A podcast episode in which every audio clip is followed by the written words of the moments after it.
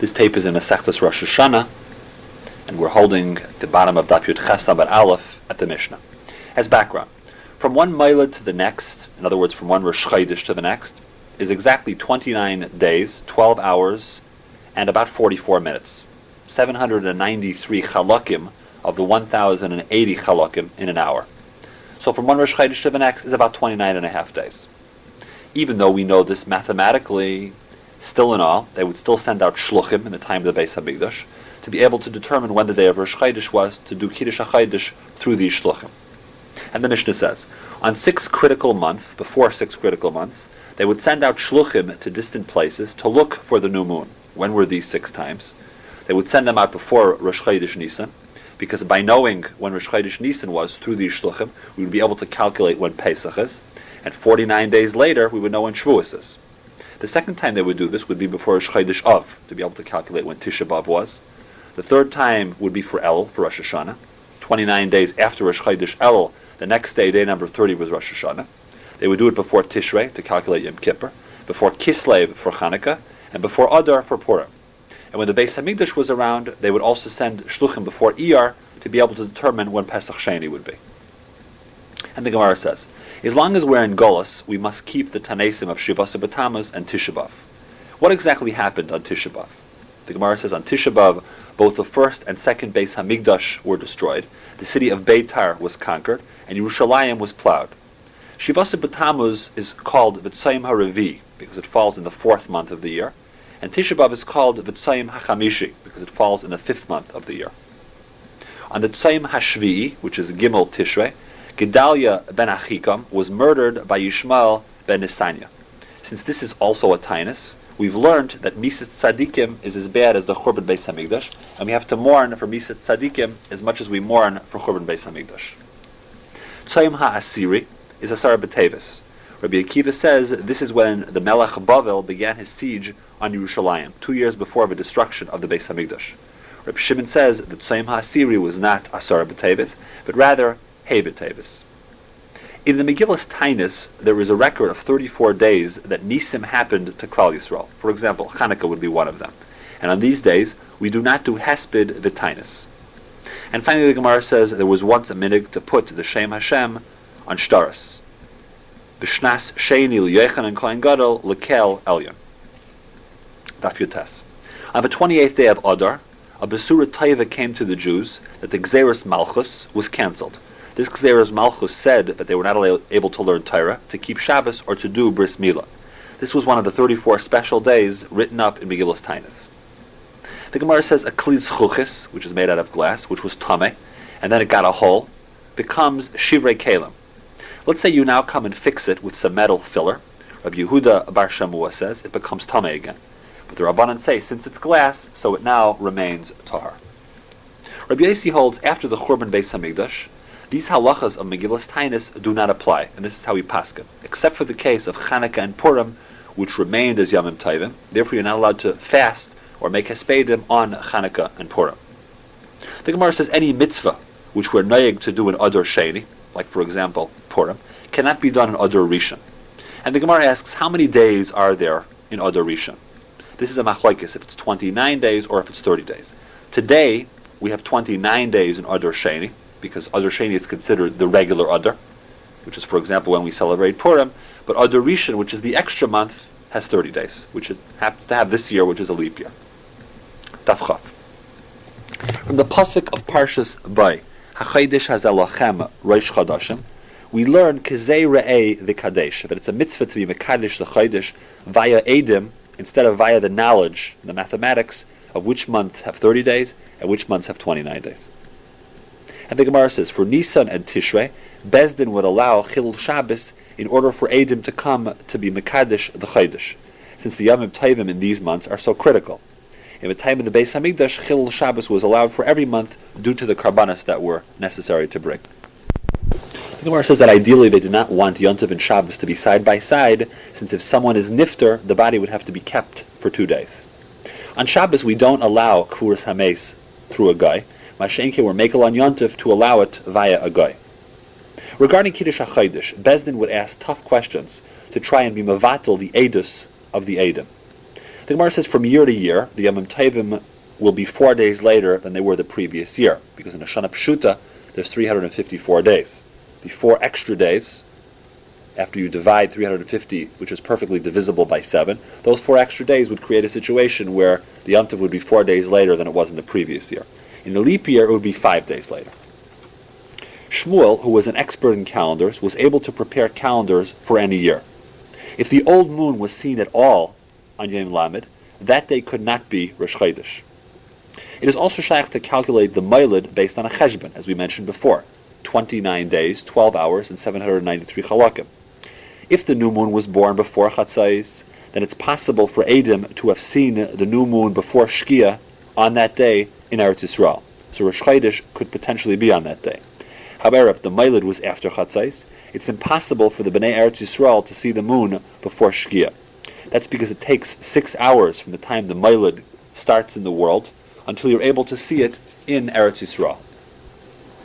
It's important to note that this Gemara is the Makor for the Shilas and Halacha involving the international date line. As background to this Shaila, let's talk a little bit about the movement of the sun. As we all know, the Earth, together with the other planets in our solar system, revolve around the sun. In addition, the Earth itself spins around and completes a full circle every 24 hours. Although the exact location of the sun varies depending on the season of the year, the basic notion is that it appears to rise in the east every morning and set in the west every evening. When part of the earth spins away from the rays of the sun, it becomes nightfall because the sun is not getting the benefit of the rays excuse me, the earth is not getting the benefit of the rays of the sun on that side of the earth. So if the sun rises in the east at 6 a.m. on Tuesday and sets at 6 p.m. in the west on Tuesday, it'll seemingly circle the earth and rise again 24 hours at 6 a.m. on Wednesday. So geometrically, since we know a full circle is 360 degrees, and since it takes 24 hours for the sun to return to the same sunrise point that it did the day before, the sun travels about 15 degrees per hour. 360 divided by 15 gives you the 24 hours. So it takes the sun almost four hours to cross over the United States. That's why we have four time zones in the United States. As a simple illustration, let's take, for example, March 6th, 1992, Arab Shabbos Parshas Pekudei. The sun will set at 5.53 p.m. in New York. In Detroit, which is 600 miles west of New York, it will set at 6.28 p.m. It will set 35 minutes later than New York because it takes the sun 35 minutes longer to reach Detroit as it moves in a westerly direction. According to this svara, since Chicago is 300 miles further west than Detroit, Shkia should be at about 6:46 p.m. But since the time zone changes from Eastern time to Central time, it jumps back a full hour, and Shkia in Chicago is not at 6:46 p.m. but rather at 5:46 p.m. Accordingly, cities at the western edge of a time zone, in other words, cities all the way at the end of a time zone where the sun comes there last, like Detroit or Atlanta, typically have Shabbos starting later. While cities at the eastern edge, at the beginning of the time zone, like for example Chicago or Los Angeles, typically have Shabbos beginning earlier, since the sun gets there first in those time zones. The standardization of time across the globe was established in 1884 at the International Meridian Conference. At that time, the official world standard time was placed at Greenwich, England, which is a town just east of London. This system remains today, that the world organizes its time around whatever time it is in England. This English line, which is known as the prime meridian, which is also known as Greenwich Mean Time, which is still the official time of today. How does that work? For every 15 degrees west of Greenwich, England, the clock moves one hour backward. For every 15 degrees east of Greenwich, the clock moves one hour forward. So, for example, if it's 12 noon in London, it's 7 a.m. in New York, as New York is minus five hours Greenwich Mean Time, GMT. And in Eretz Yisrael, it would be 2 p.m., since Eretz Yisrael is plus two hours GMT. Now, the international date line is the line running through the Pacific Ocean on the opposite side of the Earth of the prime meridian in Greenwich, England. It is plus 12 hours GMT, Greenwich Mean Time, or minus 12 hours GMT, depending on which way you go. It's a line that runs north to south through the Pacific, that crosses through the Pacific between Japan and Hawaii. The obvious question is why do we need a date line at all? To illustrate, let's say it's 12 noon Sunday in London, and it's 7 a.m. Sunday in New York, okay, because New York is five hours earlier. As we move westerly from New York, in Chicago it's now 6 a.m. Sunday. In Los Angeles it would be 4 a.m. Sunday. And in Tokyo, according to this cheshbon, it would be 5 p.m. on Saturday. Now, if you keep going west from Tokyo, passing over Eretz Yisrael and, and Europe and so on and so forth, by the time you get back to New York, it would be 6 a.m., it would be 7 a.m. on Shabbos. But wait a minute, you have to ask yourself this question. A minute ago we just said that it was 7 a.m. Sunday in New York. But according to this cheshbon, it would be 7 a.m. Shabbos as you move around the globe. So is it 7 a.m. Shabbos morning or is it 7 a.m. Sunday morning? This is why the International Meridian Conference established a dateline. Somewhere in the world, the 24-hour cycle has to start, and then it has to go around and end somewhere. So that on the other side of that line, it can begin on one side and end on the other. This means when you leave Los Angeles, for example, which is the end of the sun cycle, going west on Sunday, when you cross that date line, it now becomes Monday. So while it's 7 a.m. Sunday in New York, it's not 5 p.m. Saturday in Tokyo, but rather it's 5 p.m. Sunday in Tokyo, because you've now made your way all the way around. The earliest Rishon to discuss this concept of the international dateline was the Baal HaMaor. The Baal HaMaor explains that our sugya indicates that the location of the halachic international dateline is 90 degrees to the east of Yerushalayim, or six hours east of Yerushalayim. As the Gemara says here, the notion of the Mailid being six hours east of Yerushalayim.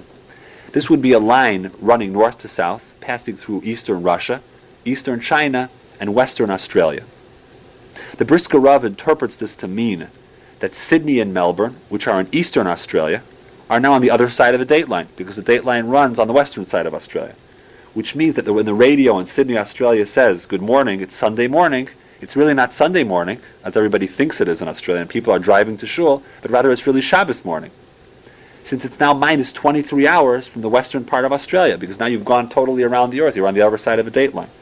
You're not on the Eretz Yisrael side of a dateline anymore. In other words, the line begins in the middle of Australia. So it's Shabbos 8 a.m. Now you move east. In the United States, it's almost Motzoi Shabbos.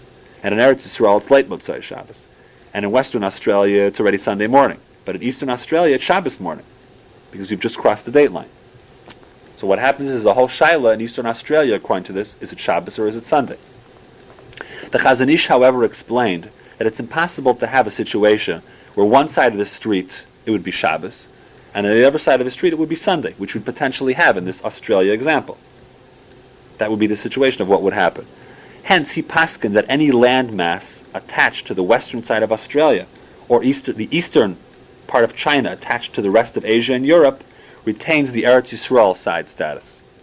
Because it's all part of one land mass, so anything that the date line crosses through, anything part of that whole landmass, even on the other side of that date line, would be considered part of the western landmass, i.e. the part of Eretz Yisrael.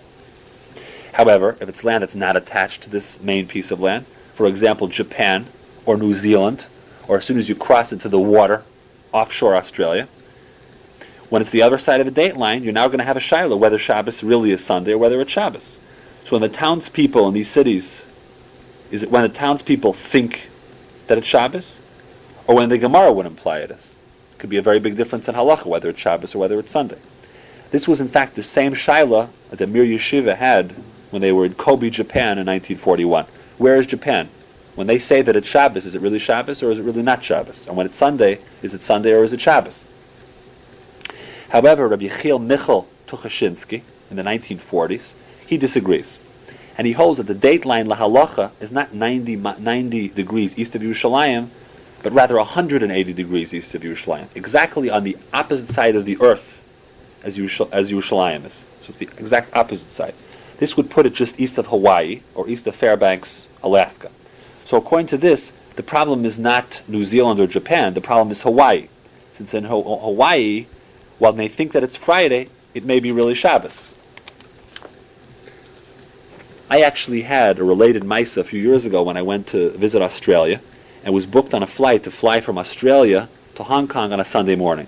A few people in Melbourne told me that although it's not a major shaila, I need to be very careful on a part of my plane trip not to do malacha d'oraisa. Since although in Australia it's Sunday morning, and as long as my plane is flying over land, it's still considered Sunday morning, as we said before from the Chazon Ish. But as soon as we fly over water, this kula of the Chazon Ish doesn't apply anymore because now I'm off that piece of land which is considered the part of land where the date line comes through. Meaning to say that now that would be considered like I was on the other side of a date line. And instead of it being Sunday noon, it would be Shabbos noon. This Shiloh was really only for about an hour on the plane because the first three hours of the flight we crossed over land in Australia. Then we went into water. And there there was a shtickle Shiloh. Once we passed Western Australia, where the line runs through, I'm now on the Eretz side. So there's no Shiloh anymore. So for that hour, I just avoided doing malachas deraisa. I didn't write, or I didn't close the door to the restroom, or anything like that. It's just a little interesting story of these kinds of shilohs that come up when you when you're flying over these types of places. It's interesting to point out that Rabbi Nachum Kasher Zechron Lebracha, who was nifter ten years ago, held that according to Shitas Rashi in our Gemara, he brings down that there's no makor at all for a dateline, according to the Shitas Rashi here. The Baal HaMaor is the one that draws that conclusion from our Gemara. So according to him, you can pick any point you want for the dateline. So in, in 1884, when the International Meridian Conference established the dateline of today, which is 180 degrees halfway around the Earth from Greenwich, that's the halachic dateline. However, this opinion is rejected by many later Paiskim. So Lamaisa, when one needs to travel to Japan, New Zealand, or Hawaii, and they know they're going to be there on or around the Shabbos, they need to ask a Shaila. Amar Zera, Amar Nachman. The moon moves from east to west, similar to the sun.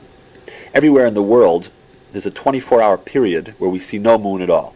In real life today, we know that this is a period of about 48 hours. And finally, the Gemara says when there is a suffix on when Pesach and Sukkot come out, we keep it on both the 15th and 16th day of the month. As we learnt in Be'ed Afdalad, Sveika de Yema, and we say Minagav therefore we keep two days of Yontif. However, we do not say the same Chumrah for the 14th day of the month. We don't have to keep three days because maybe it was the 14th day of the month, but rather we only keep it on the 15th and the 16th. Daf Chafalef. Rabbi Yechanan said if one is in a community that Adam arrived for Nisan to announce the month, but they did not come for Tishrei, then they have to keep two days for both the Yom Tovim in Nisan and in Tishrei. Rava used to fast two days for Yom Kippur, since he was Mesupik when Rosh Chodesh Tishrei was proclaimed. We are not bound to do this today, since we know, according to the Chassam Sofer, that Elul was almost always 29 days. So Al Pi Raiv, we know when Yud Tishrei is. Also, since it's akana for a person to fast two days in a row, we're not machmir al tzveika to fast two days for Yom Kippur.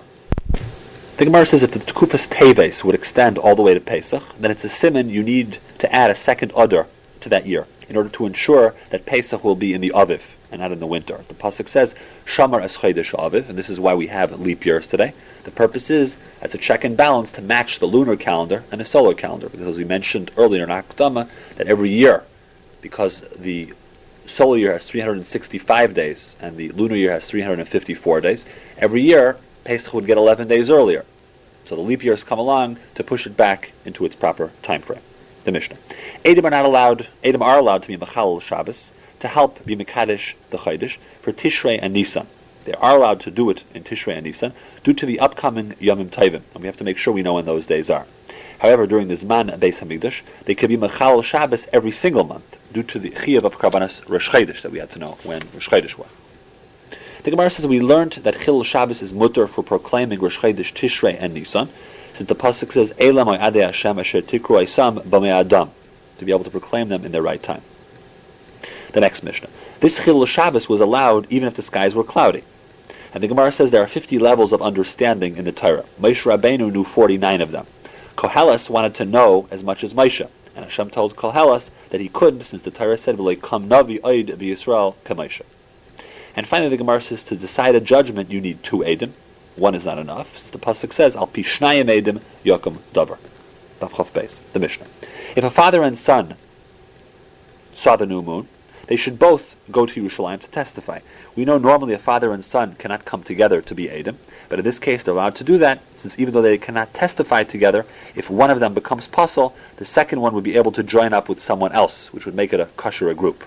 Reb Shimon holds a father and a son are allowed to testify together and are kosher for the purposes of Kiddush HaChodesh only. The Gemara. Reb Shimon says this particular reason. He says this is based on a special pasuk. The Gemara says we paskin like Reb Shimon says, but the Rambam says we do not paskin like Reb Shimon, and therefore we paskin lechum. The Mishnah. There are certain edim that are pasal midrabanan. One, if someone is mesachek bekuvya, he's a gambler for a living. Number two, malva beribus. He lends money with interest. Number three, mafriche yainim. He gambles on pigeon races. If he's a sechare shvius. And finally, if he's an evet. And the next Mishnah says if someone saw the moon, but he can't walk to Yerushalayim, then he can be escorted with a chamor. Even if this chilul Shabbos is needed, it's mutter anyway. That's how the Ritva explains it. And this marks the end of the first parak. Now we will begin the second parak, parak in Einon Makir, the Mishnah. Normally a Jew has a cheskes kashrus for Edus. And by Kiddush HaChodesh, they used to accept all the Edom. But when the Baisusim began to send false Edom, Bezdin began to check out Edom to be sure that they were appropriate. Otherwise, they would not accept the Edus. And the Gemara says, Although we're machmir for Edom regarding Kiddush HaChodesh, once Bezdin announces that it's Rosh Chodesh and it's official, all Stam people are believed if one says to his friend that Bezdin proclaimed Rosh Chodesh. Why? Since no one would lie about a milsa di avida lagluye. Someone would never come to lie about something which eventually everybody's going to hear about. So if the person comes to lie, his friend is going to be very upset, and people would not do that because people won't lie about something which is going to be obvious to the world in a day or two. The Turei Even asks, why should this really matter? In faraway places, they had to keep two days of Yontiv anyway, because of Minig Abbasein B'Yadenu. So what good is one A that says when Rosh Chodesh was? So he answers, the Nafkamina is regarding the second day of Yontif, where if you knew specifically when, you, when the first day of Yontif was, on the second day of Yontif you would be able to practice certain kulas. Mashenkin, if you didn't know, the second day had to be treated like the first day. The Mishnah. They used to announce Rosh Chodesh via bonfires. They were Masian Masuais. But eventually came a point where the Kusim sabotaged the fires. At that point, they used to send shluchim to spread the word instead of using the bonfires. And the way the bonfires used to work, the system, the bonfire system, began with cedar wood bonfires waved from the Hara Mishcha, which is the Hara Zaysim in Yerushalayim, which then would be lit on the Har Sartava, and then they would be lit on numerous additional mountains until the word reached Bava. And finally, the Gemara says the only time they lit fires was if the month was chaser, if it had 29 days. Since it was Mali, it had 30 days, it became Rosh Chodesh automatically by default. It was obvious. It couldn't be a day later because that was it had to be either the 29th or the 30th day. The cedar woods used for the fire was many different types of woods which came from many different places. And any tree that supplied this wood, the Gemara says, will eventually be returned back to Yerushalayim. V'yamar Rabbi Yechanan, kol halaymed Torah, person who learns Torah, the Enim Alamda, he doesn't teach it to other people. Daimel Hadas Bamidbar, he's like a lone Hadas in the desert. Ikud the army, Kol Halaymed Torah, any person who learns Torah, Umelamda, and a person teaches it b'makam she'en Talmud Chacham, in a place where there's no one else to teach it. That he's Daimel Hadas Bamidbar, the Chaviv, because since he's the only Hadas in the Midbar, then he's considered very precious. Also, Amr Rabbi Yechanan, woe is to the Goyim who have no takana. And also, what will Hashem do to replace Rabbi Akiva the v'Chaverov who were murdered? The Gemara answers, "V'ni kesi damam loini kesi." This pasuk tells us that Hashem cannot forgive the goyim who killed them. Finally, the Gemara says, from one mountain to the next, the bonfire, there were a distance of 32 parsais. The Mishnah. All Edom used to come to a big chutzner called the base Yazak in Yerushalayim for the purpose of this bedika regarding Rosh Chodesh. Since they came from outside of the Tchum, which we said was mutter, just for the purpose of Kiddush HaChodesh, they couldn't leave the chutzner all day because then they would be going outside of the Amos, and once you're in that place, you're not allowed to walk outside your Amos.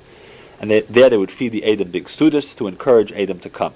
Rabbi Gamliel made a special takana to allow them to walk now 2,000 amos, not just the Dalet Amos, or not just to stay within the chutzner. In the Bedika, they would first take one witness, and they would ask him how he saw the moon. Was the moon ahead or behind the sun? Was it to the north or to the south of the sun? How high was the moon, and how wide was the moon, etc. After the first witness, they would check the second witness. If they matched, then they would proclaim that it's, it's Rosh Chodesh, Edusan Kayemas. What about all the additional pairs of Edom that came? What would they do with them? They were also asked top-line questions. Why was this? Because if you would end with the first pair of Edom, it would discourage all the other from coming the next time, because the 20 other pairs of Edom would say, look, we came all the way to Yerushalayim, and they didn't even bother with us. Therefore, they would ask them some basic questions, so the next time they would be encouraged to come again. Rashi explains that the moon rises in the east, sweeps across the southern sky, and then sets in the west. This is just like the sun. So on Rosh Chodesh, it was first visible in the evening in the west, near the sun, because that's where it was setting. Hence the question of the Mishnah, was it ahead of the sun or behind the sun? And ahead of the sun means that it was to the north of the sun. And finally, the Gemara says the sun never sees the dark side of the moon, so that the moon should not be humiliated. There is a difference between winter and summer regarding where the moon is in relation to the sun. Rashi explains that in the winter, the sun rises in the southeast, swings across the southern sky, and sets in the southwest. In the summer, it spans a much wider distance. As it rises in the northeast, it then hits due east, swings across the southern sky, then it hits due west, and then it sets in the northwest. And this, in fact, as we know today. The Gemara says that if the Adim saw the moon in water, in other words, they didn't see it mamish, but they saw a reflection of the moon in the water, or they saw it against the glass or through the clouds, then the Edus is puzzled because they didn't actually see the moon. If when the Adim saw the moon, they didn't look at it with the intention of being made, then the Edus is also puzzled. The Mishnah.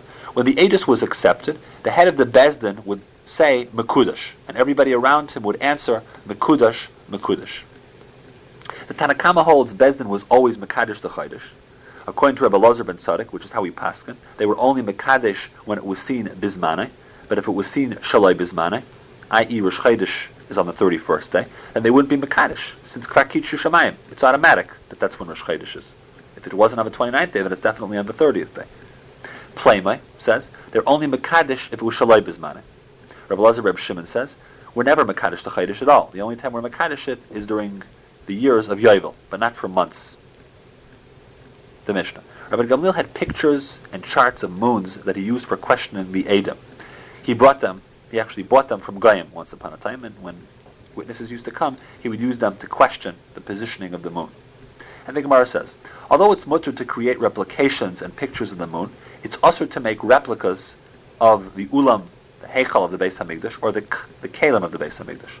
It's mutter to make a menorah of five, six, or eight candles, but not of seven candles. It's also to worship the sun, moon, stars, rivers, mountains, or even a small worm.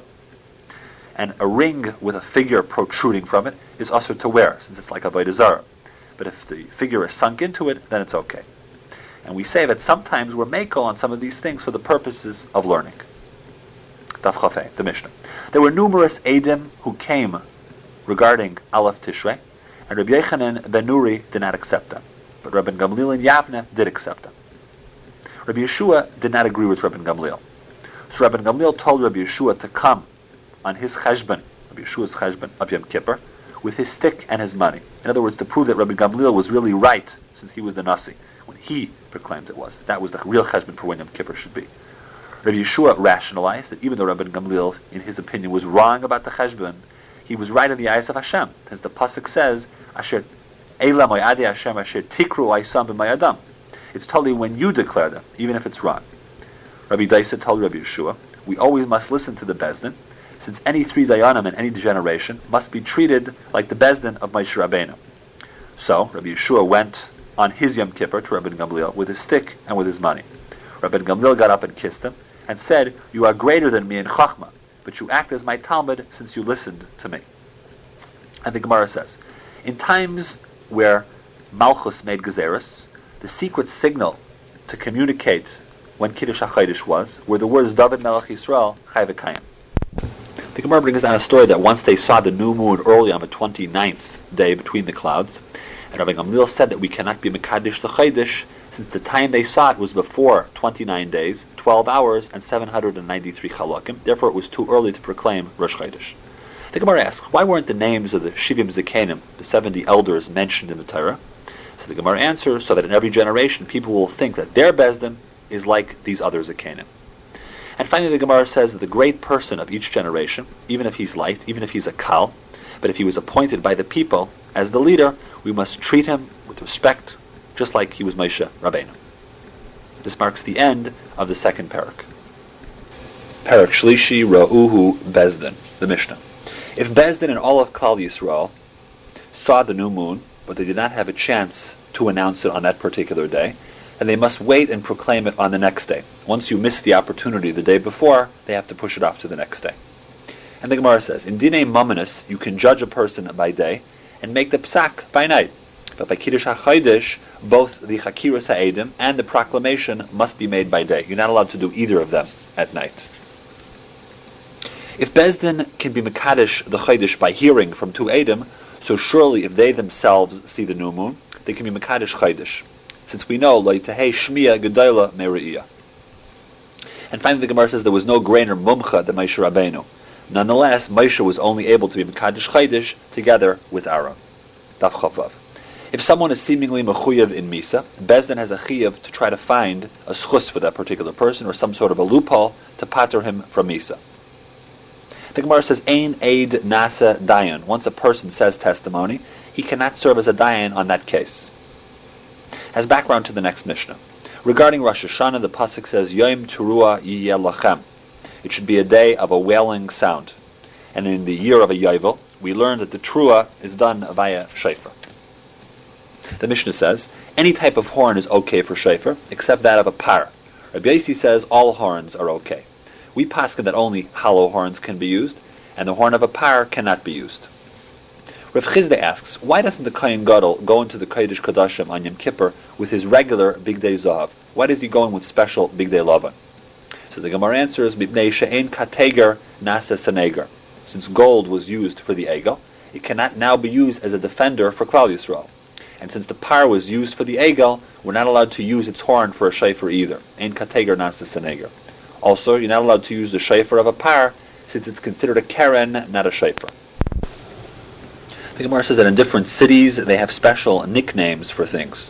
For example, Rabbi Akiva saw in Galia that a nida was called Galmuda because she was separated from her husband. The next Mishnah. The Khathila, the best shayfer for Rosh Hashanah is a horn of a mountain goat, of a yael, which is straight. This is the Tanakama. In the Beis Hamikdash, the mouthpiece of a shofar had gold, and they also had chatzaitzrus, horns, as an accompaniment. On fast days, they should use a shofar of a ram, which is bent. The Mishnah says that the shofar of Yom Kippur, Yovel, is the same as Rosh Hashanah. It's straight. Rabbi Yehuda, who is how we paskin, argues on the Tanakama, and he says that on Rosh Hashanah we use the shofar of a ram, which is bent, kofov, but on Yovel we use the shofar of a yael, of a mountain goat which is straight. Rav Levi says that the mitzvah of both Rosh Hashanah and Yovel Yom HaKippurim is with a bent shofar, one that is kafuf. But the rest of the year, for example, on a tainus, it should be straight. The reason for Rabbi Yehuda says that the reason Rabbi Yehuda says that we use a bent shofar on Rosh Hashanah is to symbolize a person's state of mind during the tefillah on Rosh Hashanah. That he's supposed to be bent over. He's supposed to be humble. If one uses a ram's horn that is not bent, so as we see in Simon Tuf Kuf Pevav, you're not Yaitza. And the Rishonim add that not only must it be bent, but Lachatchila we should use a horn from a ram that's bent. This is as a remembrance of the Akedas Yitzchak. And the Rambam says that even Bidi Eved, if we use the horn that's not from a ram, then we're not Yaitza. The Ritva says that the Yom Kippur, which is spoken of here, is that of Yovel. On a regular Yom Kippur, that we know we blow shofar at the end of Yom Kippur, there's no obligation to blow the shofar at all. Clearly, since there's no real chiyuv to do that, there's no bracha that's recited for this blowing, and there are no restrictions on the type of shofar which is used, or the sounds of the blast that we blow. The Ritva also adds that the blast that we blow on after Yom Kippur it sounded after Mariv. But the Mordechai and the Hagos Maimoni say that it sounded immediately after Ne'ilah. As the blowing of the shofar is considered a chachma and not a malacha, there's no problem of it being blown before Mariv. And today, typically in most shuls, right after we finish Ne'ilah, we say Shema Yisrael once, Baruch Shem three times, Hashem Hu Elokim seven times, then we say Kaddish, then we blow Shofar. Chav Zayin. A person must hear the beginning and the end of every Tekiah. That means in Malchias, we blow Tekiah, Trua Tekiah. Zechrenis, we blow Tekiah, Trua Tekiah. And in Shafris, we blow Tekiah, Trua Tekiah. So the Chi of Daraisa is to hear these nine different blows. The pasuk says Zachar v'Shamar, as we learned by Shabbos. So we say Zachar v'Shamar b'dibur echad namro. They were both said at exactly the same time, which was of course a nace. If a person blows a shofar into a bar, if he heard the sound of the shofar only, then he's yaitza. But if he also heard the sound of the echo coming from the pit, then he's not yaitza. Because we say trei koli leimishtamoi. You're not you're not supposed to, or you're not able to hear two voices simultaneously. The Gemara says that if ten people read a Megillah together, they are yaitza since the Megillah is considered chaviv, it's considered very precious, and therefore they'll listen very well. So we don't passel it due to trei kol dilo mishtamai, and this would also apply if one heard the shayfer and the chatzaitzrus together. But since it's considered chaviv, we do not passel it al trei kol dilo mishtamai. The Gemara says that we use silver versus gold for the chatzaitzrus, since the Torah has pity on people's money. Torah chasa al Shal Yisrael. In our Tfilos on Rosh Hashanah, we follow Rebbe Eliezer, who holds Betishrei Nivra Ha'olam. Since in Zechrinus we say, Zah Hayoim Tchilas Ma'asacha, on this particular day, which is Rosh Hashanah, therefore it's like Rebbe Eliezer, the Mishnah. If the shafer became split and we glued it, then it's puzzle, since it's like two different shafers. If it has a hole and you patch it up, if the sound ends up to be the same as the old sound, then it's kosher. Otherwise, if a new sound comes out of this new configuration, then it's puzzle. If someone blows a shofar into a pit, if the sound mixes with the echo, then he's not yotza. Since the since we know the bracha is lishmaya kol shofar. If someone was walking by a shul and happened to hear the shofar or happened to hear the Megillah, as long as he had kavana to be yotza, then he's yotza. But if he did not have kavana, then he's not yotza. And the Gemara says, if someone cuts a shofar to make it shorter, he's yotza. If he gold plates the shofar, or he gold plates the mouthpiece, and it affects the sound of the shofar at all, then he's not yotza. The sound is not just coming from the shofar, but it's now coming from two different things. The Gemara says one must blow from the narrow part of the shofar into the wider part of the shofar, because that's how it grows from the animal. It comes out of the animal's head narrow, and then it gets wider. Person turns it around, then he's not yotza. If a shofar has a hole, in order for it to remain kosher, it has to meet three requirements. Number one, rave of the shofar, of the original shofar, must be left. Number two, the material used to patch up the shofar must be b'minai. It has to be a piece from another shofar. And number three, the new sound must be the same as the old one. We pass them like this, and we're machmer that we need all three of these things for it to remain kosher. A shofar must be at least one tefach big, and any sound that it produces would still be considered good. The Gemara says if we blow the shofar into a bar, then he's not yaitza, because we don't know if it's the sound of the shofar or the sound of an echo. However, if someone is in the bar and the person hears the actual sound of the shofar but not the echo, then he's yaitza.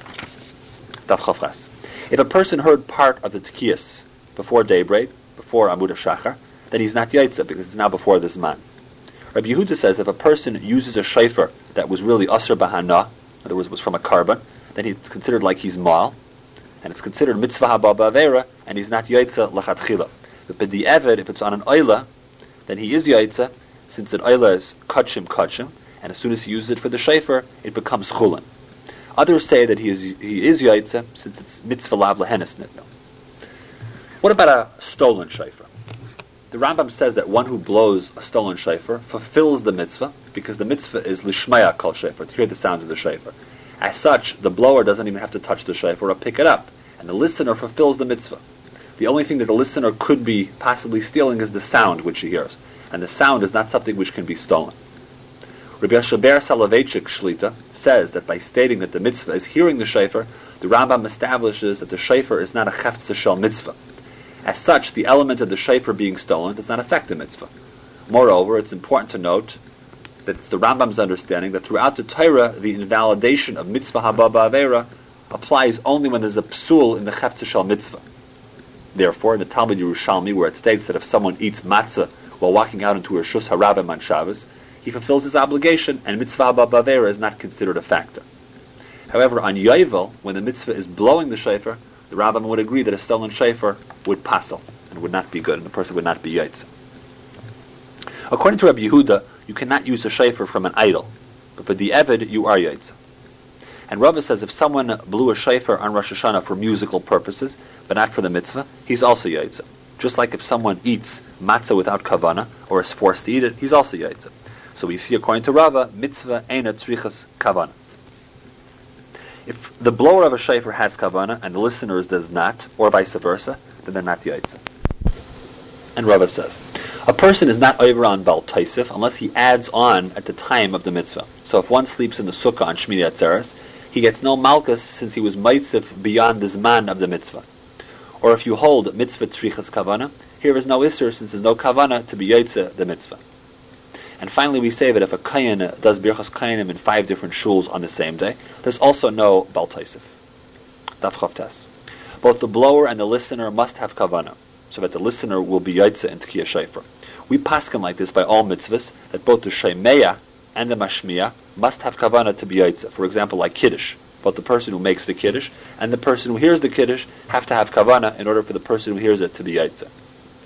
The basic makloiches of mitzvah tzrichas kavana is a machlekes tanayim, as we know from Psachim and Daf Kuf Dalet. It's a machlekes rishayim actually how we paskin, as we see in Shulchan Aruch, Simin Samach, Sif Dalet. The Mechaber says one must have kavana to be yaitze. The Achronim explain, however, that this chumrah that everybody has to have kavana only applies if he could be doing the mitzvah for an additional purpose. For example, if a person listens to the tkiyas for musical purposes, another possible option, then he has to have kavana. However, if there's no other reason for a person to do this particular action except for the purposes of mitzvah, then he is yaitze even without kavana. An interesting nafgamina in halacha would be by benching. If a person before starting to bench has no kavana why he was saying birchas hamazon, he'd be yaitze anyways since the benching was clearly for the purpose of mitzvah. What other benefit would a person get out of just saying the saying the bechsamas and stamazai? Therefore, the fact that he's doing it and just saying it means he's obviously doing it for the purpose of the mitzvah. He doesn't have to have kavana. But let's say he's benching with kids and he's singing along, then we say mitzvah strichas kavana. And what that halacha would say is, since he must have kavana, here he has the musical benefit of singing along with the kids. So if he didn't have explicit kavana for benching, then he's not yaitz. The Mishnah. Regarding Amalek, the pasuk says, "V'haya kasher yarim Moshe yadai v'gavar Yisrael." When Moshe held up his hands, then Klal Yisrael would be winning the war, and when he put down his hands, Klal Yisrael would be losing the war. What does him holding up his hands have anything to do with winning or losing? So the Mishnah answers, the pshat is that as long as Klal Yisrael was mispal Hashem, and they had a lot of kavana, and they were mispal Hashem, then they were winning. But if they did not have kavana, and they were not mispal Hashem, and did not ask for Hashem to help them, then they were losing the war. So we see that kavana means a lot.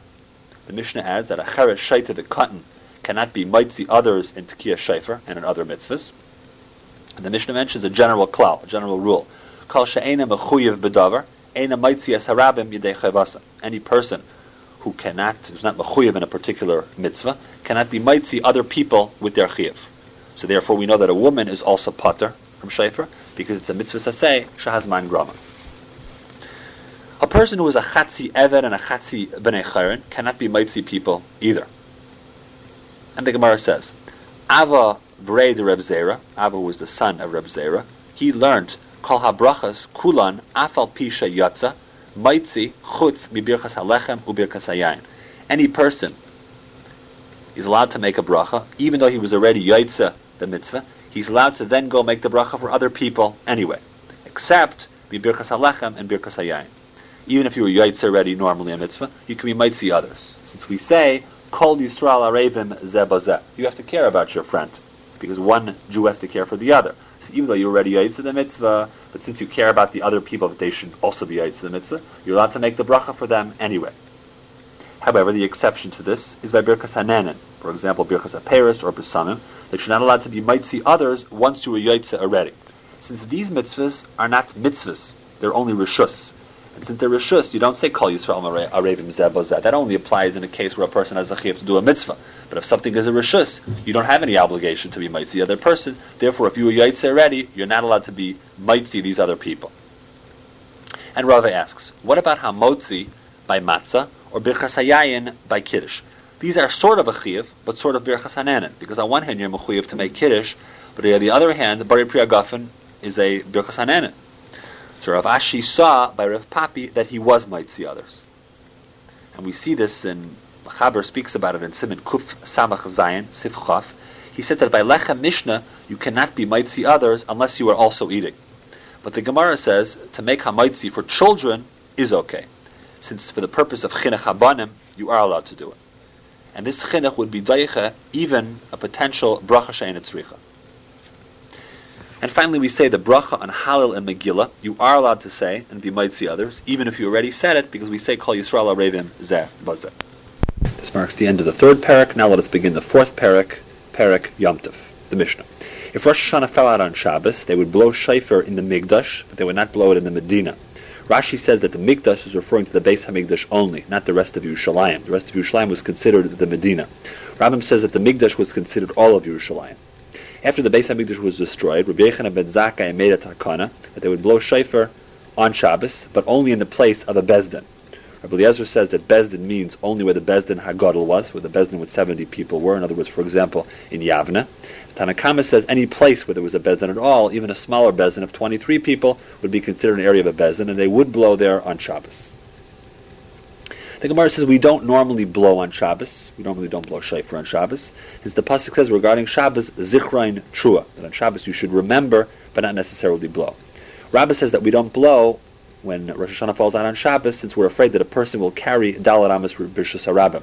So for the same reason, we don't carry a lulav on Shabbos or the Megillah on Shabbos. In the Beis Hamikdash, we were not afraid of this because we always say the rule of Ein Shvus B'Migdash that we do not keep necessarily all the Rabbanans in the Beis Hamikdash because there was reason, and all the Kohanim were around, and if one came to the point where they may have been machal, one would remind the other that it's an Isser. During Yovel on Yom Kippur, even if it's on Shabbos, all had a chiyuv to blow the shofar. Taflamet. By Yovel, the sound of an individual's shofar, there were so many of them, they were all so loud you couldn't hear anything else. And the Mishnah. From here on, we continue with a number of Mishnayos which talk about the other takanas of Rabbi Yochanan ben Zakkai. And one of them is as follows. They used to take the lulav, the dalad minim, every day in the Beis Hamikdash, but in the Medina they only used to take it on one day. As we see from the pasuk, "Ulakachtem lachem b'yem harishon." Outside of the Beis Hamikdash, it's only b'yem. Usmachtem lifnei Hashem alakechem shivas yamim. But Lifnei Hashem Elokechem in the Beis Hamikdash, you would take it for Shivas Yamim. When the Beis Hamikdash was destroyed, Rabbi Yochanan ben Zakkai was misakin to take the lulav all days of Sukkot, which is how we do it today, Zecher Lamigdash. So today, for example, the first day is considered Midaraisa, and the rest of the days are Zecher Lamigdash. He was also misakin that even though Chadash is mutter on the morning of Tezayin Benisan, and it becomes mutter at that point, but we still wait until the end of the day to be mater Chadash. The Mishnah. They used to accept witnesses any time on the 30th day. If all went well, they could proclaim that day Rosh Hashanah. However, if no Edim came, that month was, that month was considered Mole, and the next day was considered Rosh Chodesh or Rosh Hashanah. But on Rosh Hashanah, this was a very big problem, since on Lamed Elul, they weren't sure all day if this day was going to be Rosh Hashanah or not. At one time, Edim came late in the day, and the Levium got all messed up by the Shir, the Shir of the Tamid Shalbein Arbayim regarding Nisuch Hayayin. They weren't sure what necessarily to sing because they weren't sure whether it was weekday or whether it was Yontif. So they were misakin that they would accept witnesses only until the time of the Talmud Shalbein Harabayim. The witnesses came later, Rosh Chodesh was pushed off, and so was Rosh Hashanah. When the Beis Hamikdash was destroyed, Rabbi Yochanan ben Zakkai made a takana that you could accept Edim all day again, since at that point there were no more issues of karbanas. What exactly happened, the Gemara asks. The Gemara answers that the Levium got mixed up since they didn't know if they should be singing the Shir Shal Kodesh or the Shir Shal Chol. And finally, the Gemara says the Psalm that is said on Musaf of Rosh Hashanah is from Kapitel Pei Aleph in Tehillim, Harninu Lelokim Uzeno, the same Shir Shal Yom that we normally say on Thursday. Daf Lamed Aleph. Each day we have a special Shir Shal Yom, and that we say it today the same way that they said that Shira in the Beis Hamikdash. We know on Sunday it's Kapitel Chavdal Lashem Aretz that God Hashem fashioned the world and became its sole ruler. On Monday, Godel Hashem from Kapitel Memches that Hashem divided the upper and lower realms and He ascended on high. On Tuesday, we say Elokim Nitzav Badaskel, Beis that Hashem made the land visible. On Wednesday, we say Kel Nakamas Hashem Kel Nakamas Sophia Kapitel Tzadik Dalad that Hashem created the sun and the moon and will take revenge from those who worship them. On Thursday, we say Harninu Kapitel Pei Aleph, Hashem created fish and fowl to praise. On Friday we say Hashem Moloch, which is Kapitel Tzadik Gimel, that Hashem finished his creation and ruled over them. And finally on Shabbos we say from Kapitel Tzadik Beis, Mizmor Shil Shabbos, from Nehemi says that Hashem rested. Rabbi Yehuda says this refers to the Zman Mashiach, the seventh millennium, that would end, the world would end at the year 6000. And Rav Katina said that the world is for 6,000 years, and then the world is destroyed for 1,000 years. The Niskav Hashem Levadei Beyamahu. Abaye says that it's going to be destroyed for 2,000 years. For Musaf on Shabbos, the Shira was not taken from Tehillim, but rather from Parshas Hazino, Haziv Loch, and for Mincha they said parts of Oz Yashir. The Shechina, after the Churban left Yerushalayim, it left Yerushalayim in seven and ten different stages, making a stop at each of the ten places. Corresponding to this, the Sanhedrin then moved to ten different places. Of course, they began in Lishkas Hagazis in the Beis Hamikdash, then they moved to the Chanus in the Harabayas, then to Yerushalayim, to Yavne, to Usha, back to Yavne, back to Usha, to Shafram, to Beis Sha'arim, to Tzipari, and finally to Tveria. Rabbi Eliezer said there were only six moves. The Gemara says, Toiv Lasheves Alpinas Hagag, which is a pasuk from Mishle, that it's better to dwell on the corner of a roof than to be in a house with a quarrelsome wife or a rival. Then we have another Mishnah. Another takana of Rabbi Yochanan ben Zakkai. If the head of the Bezdin went away, the Adim do not have to find him, but they can just go ahead in the Bezdin office, in the Makam Havad, and the rest of the Bezdin can declare Rosh Chodesh without, without the Rosh Havad, without the Rosh Bezdin. And the Gemara says, Kohanim are not allowed to duchen with their shoes, since the Kohen might bend down to tie one of them. If they became untied, he'll be embarrassed, and the other Kohanim will think that he's a puzzle Kohen. This is another one of the nine takanas of Rabbi Yochanan ben Zakkai. The other two are, number one, a person today to become a ger needs mila, tefillah, but he was mavatal that the fact that somebody needs to give money to hektish. And then the last one is a machlaikas. It's either kerem revai, or the fact of lashon shal zahuris on Yom Kippur. We know that there was a small thread of crimson, a red thread, which was tied to the to the azazel. And originally, it used to be that in the Beis Hamikdash, people would be able to look in and see if it became white. If it became white, we know from the Gemara in Yuma that people would know that the sins were forgiven. If it did not become white and it remained red, the sins were not forgiven. But since people used to be able to peek into the Beis Hamikdash and they would see whether it became white or not, if it did not become white, people would get all upset that Hashem was not giving them a kapara.